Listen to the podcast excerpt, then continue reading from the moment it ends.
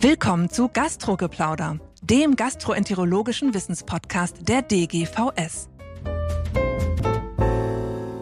Hallo und herzlich willkommen zu einer neuen Folge von Gastrogeplauder. Zwei britische Mikrobiologen haben in der Zeitschrift Nature Microbiology die zwölf Missverständnisse über das menschliche Mikrobiom publiziert. Und in der Tat gibt es um die Mikroorganismen, die unseren Darm besiedeln, schon seit Jahren einen regelrechten Hype.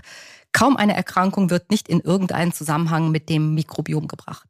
Was Fakt ist und was Fiktion, darüber möchte ich heute sprechen mit Professor Andreas Stallmach, Leiter der Klinik für Gastroenterologie, Hepatologie, Infektiologie und Endoskopie der Universitätsklinik in Jena. Hallo, Herr Stallmach. Hallo, Frau Lünn. Freue mich, mit Ihnen plaudern zu können. Es freut mich auch sehr. Herr Stallmach, Sie haben den Artikel sicher auch schon zur Kenntnis genommen. Ich fange mal gleich mit dem ersten Mythos an. Das menschliche Mikrobiom wiegt 1,5 bis 2 Kilogramm. Das ist tatsächlich eine Geschichte, die ich schon oft gehört habe. Wie kommt die denn zustande? Oder andersrum gefragt, was ist denn dran an den Missverständnissen rund um die Mikrobiomforschung? Also dieser Artikel, den Sie angesprochen haben, der ist spannend, der ist provokativ und in vielen Punkten haben die Autoren auch recht.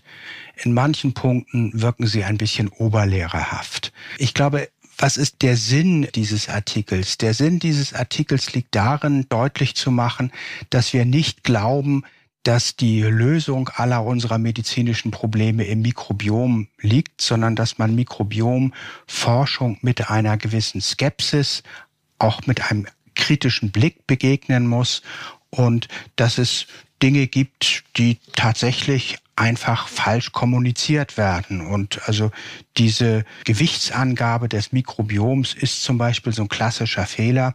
Das lag daran, dass man die Zahl der Mikroorganismen auf den Gramm Stuhl hochgerechnet hat und dann versucht hat zu kalkulieren.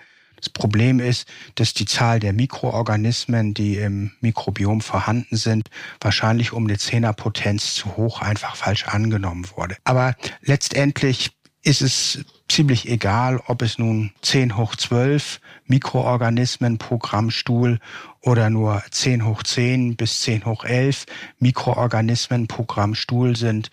Viel, viel wichtiger ist die hohe Dynamik, die dieses Mikrobiom in seiner Funktionalität hat. Die Kollegen schreiben mir dann unter anderem auch, die Behauptung, die meisten Krankheiten sind durch ein typisches Pathobiom gekennzeichnet sei falsch. Jetzt würde ich eigentlich auch sagen, in meiner Community behauptet das eigentlich auch gar keiner. Und Sie haben ja gerade auch schon bei der Beantwortung der ersten Frage gesagt, das ist halt irgendwie ein ganz neue oder nicht mehr ganz neu, aber zumindest eine sich sehr stark verändernde Möglichkeit, Krankheiten zu diagnostizieren und vielleicht auch zu therapieren, sich mit dem Mikrobiom zu beschäftigen. Was heißt das denn aber genau? Bei welchen Krankheiten wissen wir denn sicher, dass ein verändertes Mikrobiom ein auslösender Faktor ist? Also erstmal haben die Autoren recht mit der Aussage, die meisten Krankheiten sind durch ein typisches Pathobiom gekennzeichnet. Diese Aussage ist falsch. Und genauso mhm. wie Sie kenne ich keinen, der es ernsthaft behauptet. Das mhm. sind natürlich dann auch Aussagen, die vielleicht so in der Laienpresse überspitzt formuliert werden. Das, was wir wissen, ist, dass bei vielen Erkrankungen nicht nur bei gastrointestinalen Erkrankungen, auch bei Stoffwechselerkrankungen, Diabetes, Lebererkrankungen, Fettlebererkrankungen, aber auch neurologisch-psychiatrische Erkrankungen, das Mikrobiom verändert ist. Und dann ist jetzt die Frage, besteht hier eine kausale Beziehung oder ist es eine Assoziation? Klassische Assoziation ist ja, die Zahl der Störche wird weniger, die Zahl der Kinder wird weniger. Jeder, der uns heute zuhört, weiß, dass hier keine Kausalität besteht. Deshalb ist es wichtig zu hinterfragen, ob Veränderungen, die man im Mikrobiom sieht, tatsächlich von kausaler Bedeutung sind. Sie fragen, bei welcher Erkrankung ist es denn nun gesichert? Und die Antwort ist ganz einfach. Das ist die Clostridioides difficile Infektion. Hier wissen wir, dass ein pathologisches Mikrobiom als Folge der Antibiotikabehandlung die Basis für diese Infektion ist.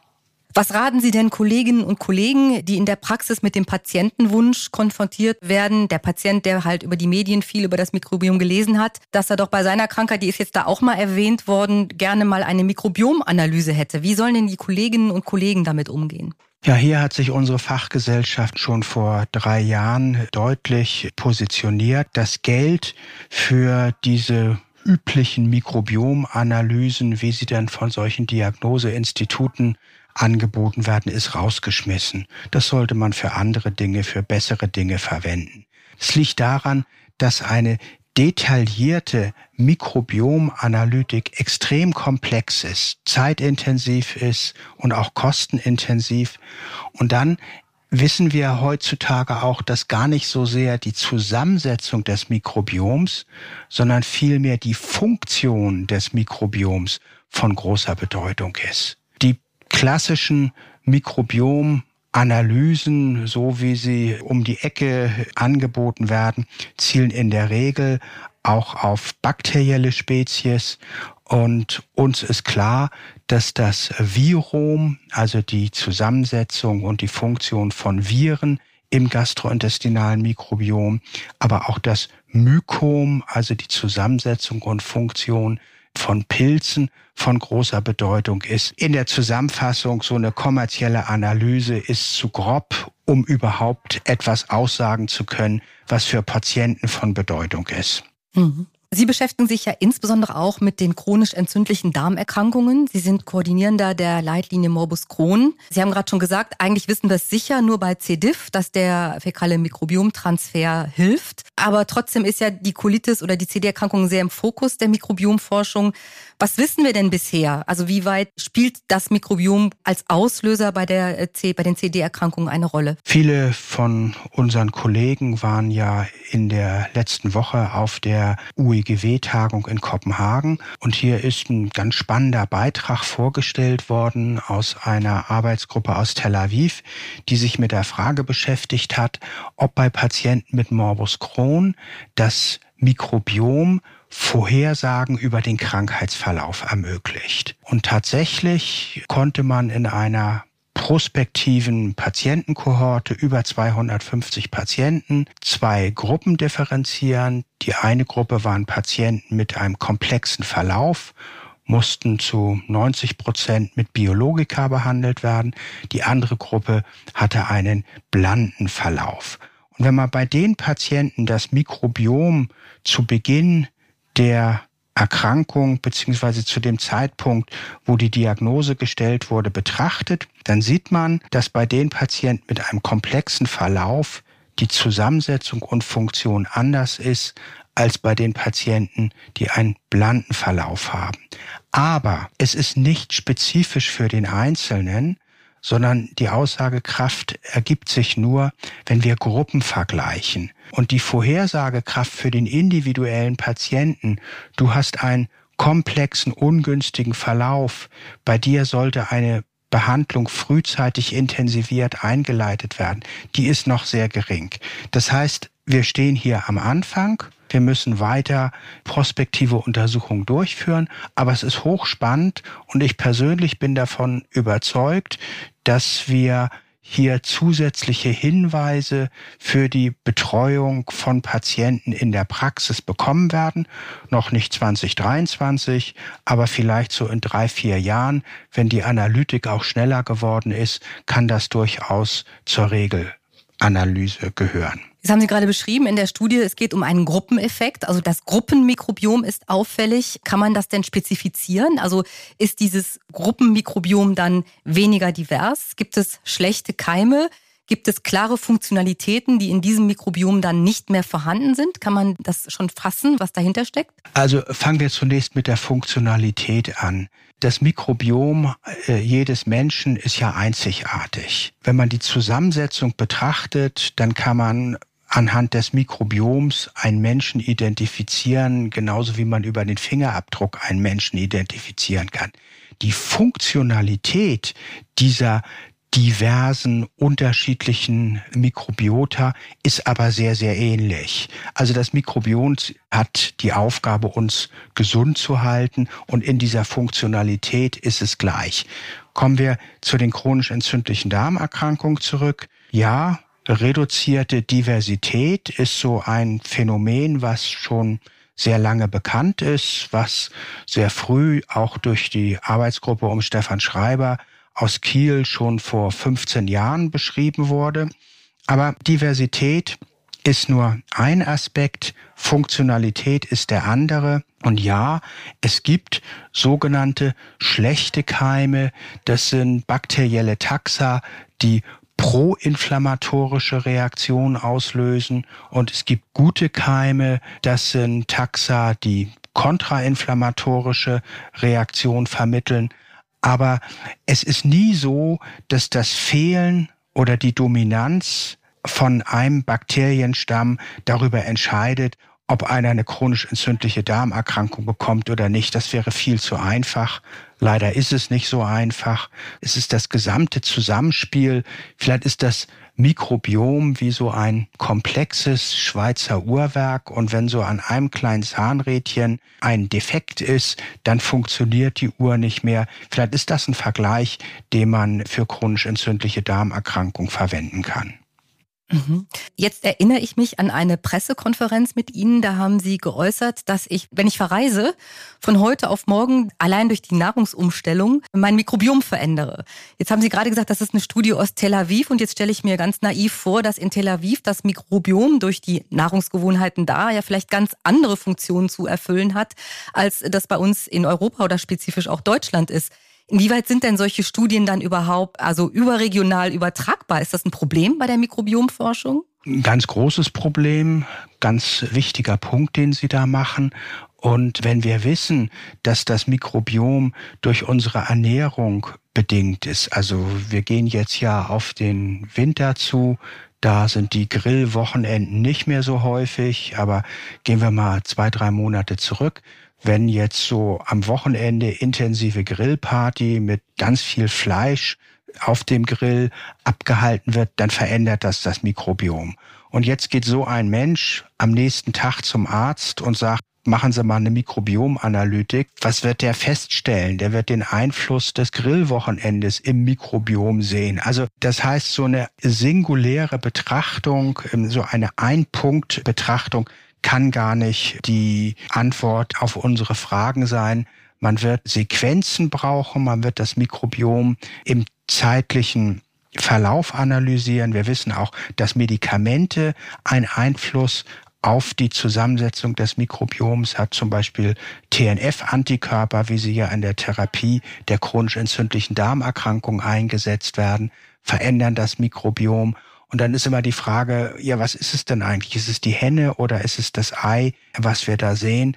Also es ist spannend, aber es ist nicht einfach. Mhm. Sie haben an Ihrer Klinik seit 2019 einen Forschungsschwerpunkt zum fäkalen Mikrobiomtransfer bei Colitis ulcerosa. Da geht es ja schon einen Schritt weiter. Gibt es denn bei Ihnen bereits Erkenntnisse, dass der Transfer des Mikrobioms von gesunden Spendern zu einer Verbesserung der Colitis führt, dass das einen Einfluss hat?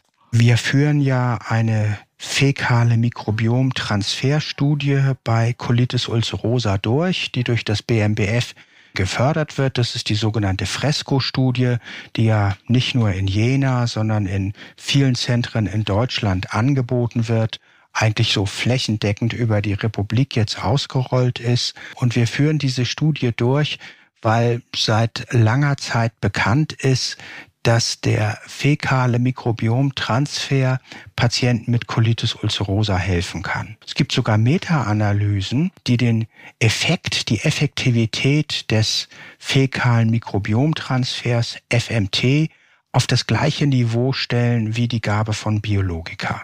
Problem war, dass wir in Deutschland das aufgrund verschiedener Regularien nicht anbieten konnten. Und das zweite Problem ist, dass ein einmaliger Mikrobiomtransfer meiner Meinung nach bei Patienten mit Colitis ulcerosa das Problem nicht lösen kann, sondern es ist mhm. wichtig, eine lang dauernde Veränderung dieses krankhaften Mikrobioms bei Patienten mit Colitis zu erreichen.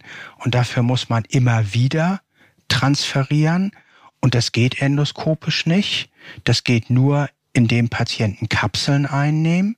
Mhm. Und der Prozess in Kapseln mit Mikrobiom in einer guten Qualität, mit einer hohen Sicherheit für Patienten herzustellen, war sehr intensiv sodass tatsächlich wir fünf Jahre gebraucht haben an sozusagen Vorarbeiten, mhm. bevor wir die Studie für Patienten anbieten können. Aber jetzt läuft es. Es ist ja eine verblindete Studie mit drei Armen. Das heißt, ich weiß nicht, welche Behandlung der einzelne Patient bekommt. Aber wenn man die Gruppe der Patienten betrachtet, die in diese Studie aufgenommen wurden, dann gibt es einen relevanten Anteil von Patienten, die eine deutliche Besserung erfahren, die in eine Remission kommen und meine Hoffnung ist natürlich, dass sie Verum bekommen haben. Wäre jetzt fatal, wenn das der Placeboarm wäre. Das wird man erst sehen, wenn die Verblindung für diese Studie aufgehoben ist. Mhm.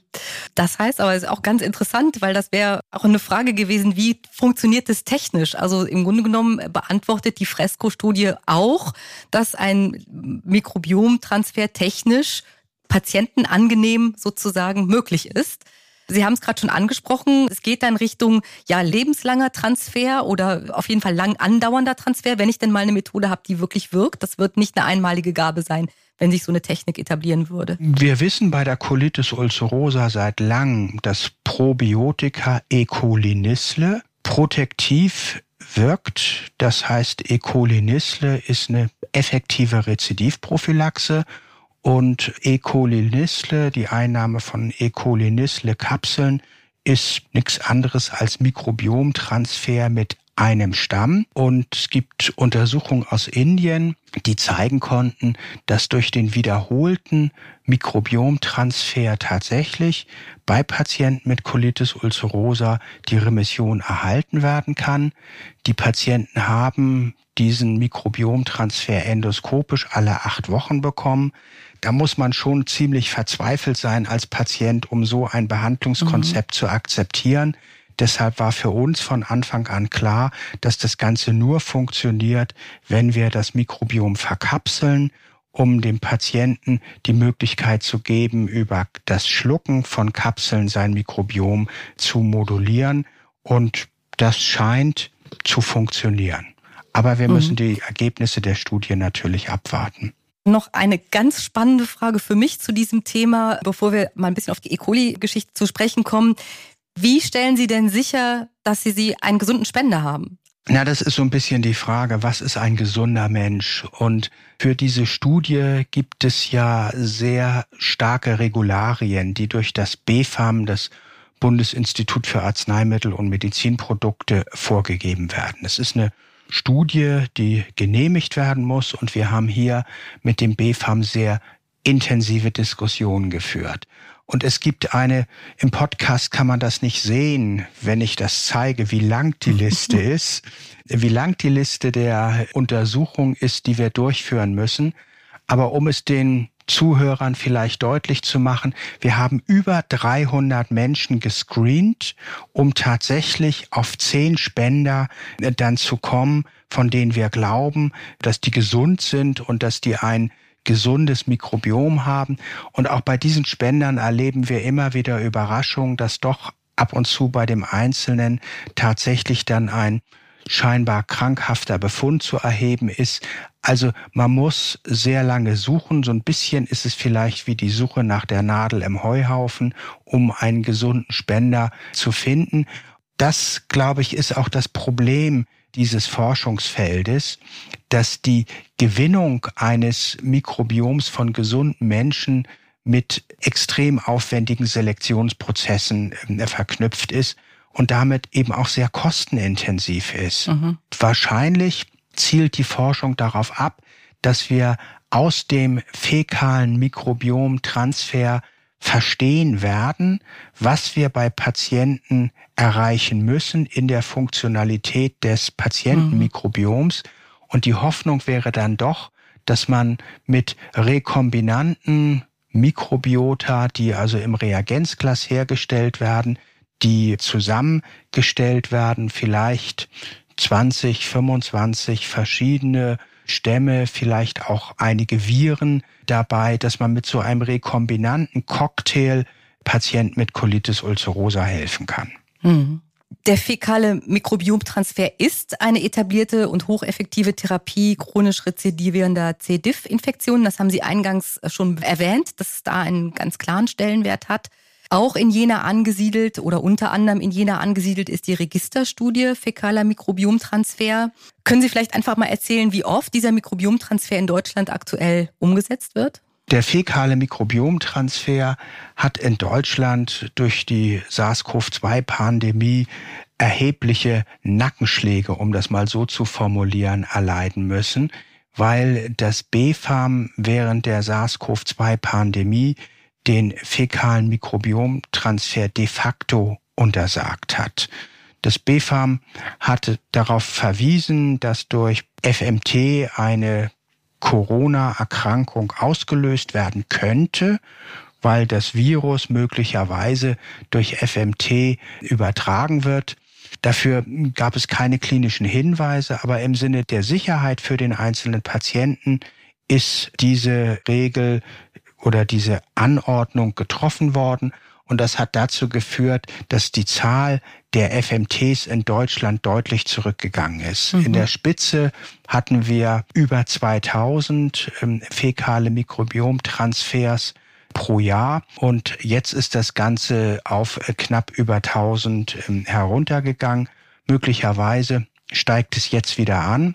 Diese geringe Zahl liegt aber auch daran, dass eben das Spenderscreening, so wie ich das erläutert habe, mhm. sehr kostenintensiv ist und dass es für den FMT im Moment keine adäquate Refinanzierung, zum Beispiel durch Krankenkassen, gibt, so dass das Spenderscreening, wenn man keine Studienförderung hat, so wie wir das in Jena haben, dann aus Forschungsmitteln oder anderen Mitteln bezahlt werden muss und das scheuen natürlich viele Kollegen, weil die Gelder einfach begrenzt sind.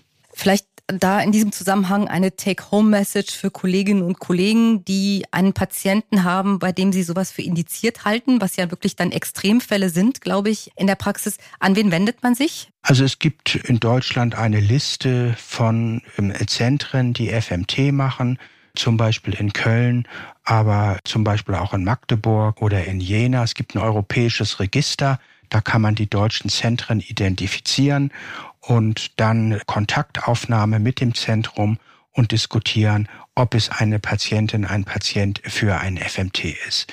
Will aber vielleicht noch anmerken, dass in Skandinavien, in Dänemark die Entwicklung eine ganz andere ist. Da wird die erste C. diff-Infektion mittlerweile mit FMT behandelt. Nicht nur die rekurrente dritte oder vierte Episode, sondern hier rückt dieses Behandlungsverfahren viel stärker in das Zentrum. Und es gibt in den USA mittlerweile auch zwei Firmen, die dieses Konzept kommerziell anbieten. Die eine Firma vertreibt tatsächlich tiefgefrorenes Mikrobiom von gesunden Spendern, was über spezielle Transportwege in Apotheken geliefert wird, dort tiefgefroren gelagert wird und dann vom Patienten als Tiefkühlbeutel gekauft wird, zu Hause dann aufgetaut wird und als Einlauf appliziert wird halte ich für extrem aufwendig. Das zweite Konzept geht mehr in die Richtung, die wir auch im Rahmen unserer Studie verfolgen. Hier hat man Sporen, also die Vorstufen von bakteriellen Stämmen verkapselt ähm, und bietet Patienten so ein Gemisch von verschiedenen Sporen an, um die Rekurrenz von CDI zu verhindern. Das ist erfolgreich, aber auch extrem kostenintensiv und bin mal gespannt, ob es auf Europa ausgerollt wird und in Europa angeboten wird. Bedarf wäre auf alle Fälle vorhanden. Mhm. Jetzt haben Sie mehrfach schon beschrieben, wie aufwendig auch die Forschung auf diesem Gebiet ist, die Identifikation von Spendern zum Beispiel, die Methode aber selbst. Sind wir denn, äh, was die Mikrobiomforschung betrifft, im internationalen Vergleich gut aufgestellt in Bezug auf Förderprogramme zum Beispiel oder sehen Sie da Bedarf für Deutschland? Wenn ich die Möglichkeiten, das Potenzial in der Mikrobiomforschung sehe, dann würde ich sagen, das ist noch nicht genug. Hier sind noch ganz viele Fragen offen. auch wenn ich zum Beispiel Richtung Onkologie denke. Es gibt faszinierende Arbeiten, die zeigen, dass bei Patienten mit malignen Tumoren, die mit den sogenannten Checkpoint-Inhibitoren behandelt werden und einen Wirkungsverlust erleben vom Checkpoint-Inhibitor, dass sie diesen Wirkungsverlust durch eine FMT aufheben können. Oder Patienten, die unter einer Checkpoint-Inhibitor-Therapie Komplikationen entwickeln, eine Immunkolitis, auch hier funktioniert FMT. Bei Patienten mit Pankreaskarzinomen gibt es hochspannende Daten. Also das Potenzial, was die Mikrobiomforschung hat, ist sehr, sehr groß. Und deshalb glaube ich, dass die Forschung noch intensiviert werden könnte. Aber man muss fairerweise auch sagen, dass es in Deutschland doch eine Reihe von Verbünden gibt, eine Reihe von klinischen Studien, die sich mit der Applikation von Mikrobiota beschäftigen. Und ich bin sicher, dass wenn die Ergebnisse dieser Studien positiv sind, das wird dann auch die Forschung weiter stimulieren und mhm. das wird auch dazu führen, dass noch mehr Geld zur Verfügung gestellt wird. Mhm. Ja, und dann gerne noch eine letzte Frage. Was sind denn für Sie die spannendsten Dinge, die im Moment in der Mikrobiomforschung, die vielleicht auch so ein bisschen translationales Potenzial haben, was sind die spannendsten Dinge, die im Moment laufen? Bei dem, was Sie eben beschrieben haben, stelle ich mir ja immer vor, dass wir irgendwann nicht mehr das Mikrobiom sequenzieren, sondern den Funktionstest machen und dann einfach nur noch die Funktion therapieren, die wir haben oder nicht haben. Also die Funktion zu therapieren, das ist ein ganz wichtiger Anspruch in der Medizin. Aber das ist natürlich auch ein schwer zu erreichender Anspruch. Ich glaube tatsächlich, dass vor dem Hintergrund der epidemiologischen Entwicklung so oder der demografischen Entwicklung unserer Bevölkerung so onkologische Erkrankungen, aber auch neurodegenerative Erkrankungen enorm an Häufigkeit zunehmen werden. Und ich sehe hier in der Mikrobiomforschung auch ein Potenzial. Ein gesundes Mikrobiom kann zum gesunden Altern beitragen und besser zu verstehen, was ein gesundes Mikrobiom ist, so wie Sie sagen, nicht in der Zusammensetzung, sondern in der Funktion kann dann doch der Schlüssel für das Verständnis von Erkrankung und auch für eine bessere kausale Behandlung von Erkrankung sein. Aber um auf Ihre Eingangsfrage zurückzukommen, wir müssen immer kritisch bleiben und müssen Zusammenhänge zwischen Mikrobiom und Erkrankung kritisch hinterfragen und nicht aus jeder Assoziation gleich ein neues Therapiekonzept ableiten. Lieber Herr Stallmach, vielen Dank für diese spannende Bestandsaufnahme und das spannende Gespräch. Hat sehr viel Spaß gemacht. Vielen Dank, Frau Lünn. Es hat mich auch sehr gefreut. Das war Gastrogeplauder, der gastroenterologische Wissenspodcast der DGVS. Alle Informationen und Links zur Folge finden Sie in den Show Notes und unter dgvs.de slash podcast. Haben Sie Feedback oder Fragen zur Folge oder möchten Sie ein Thema vorschlagen, dann schreiben Sie uns an podcast.dgvs.de. Vielen Dank fürs Zuhören und bis zum nächsten Mal bei Gastrogeplauder.